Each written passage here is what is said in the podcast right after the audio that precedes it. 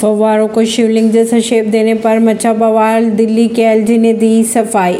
राजधानी दिल्ली में सितंबर महीने में G20 समिट होने जा रहा है। इस समिट को लेकर दिल्ली में तैयारियां पूरी कर ली गई है। G20 समिट को ध्यान में रखते हुए दिल्ली सरकार ने 8, 9 और 10 तारीखों को छुट्टी का ऐलान भी कर दिया है। दिल्ली सरकार और MCD के सभी दफ्तर बंद रहेंगे, साथ ही सड़क भी चमका दी गई है। वहीं फव्वारों को लेकर आप पार्टी ने बीजेपी पर निशाना साध दिया है। इन सब को लेकर एलजी ने भी सफाई दे दी, जिन्हें कहा कि दिल्ली को जरूरत थी कोई उसे संभाले। उन्होंने कहा कि 2 महीने से जो काम हुआ है उसे बहुत मेहनत से किया गया।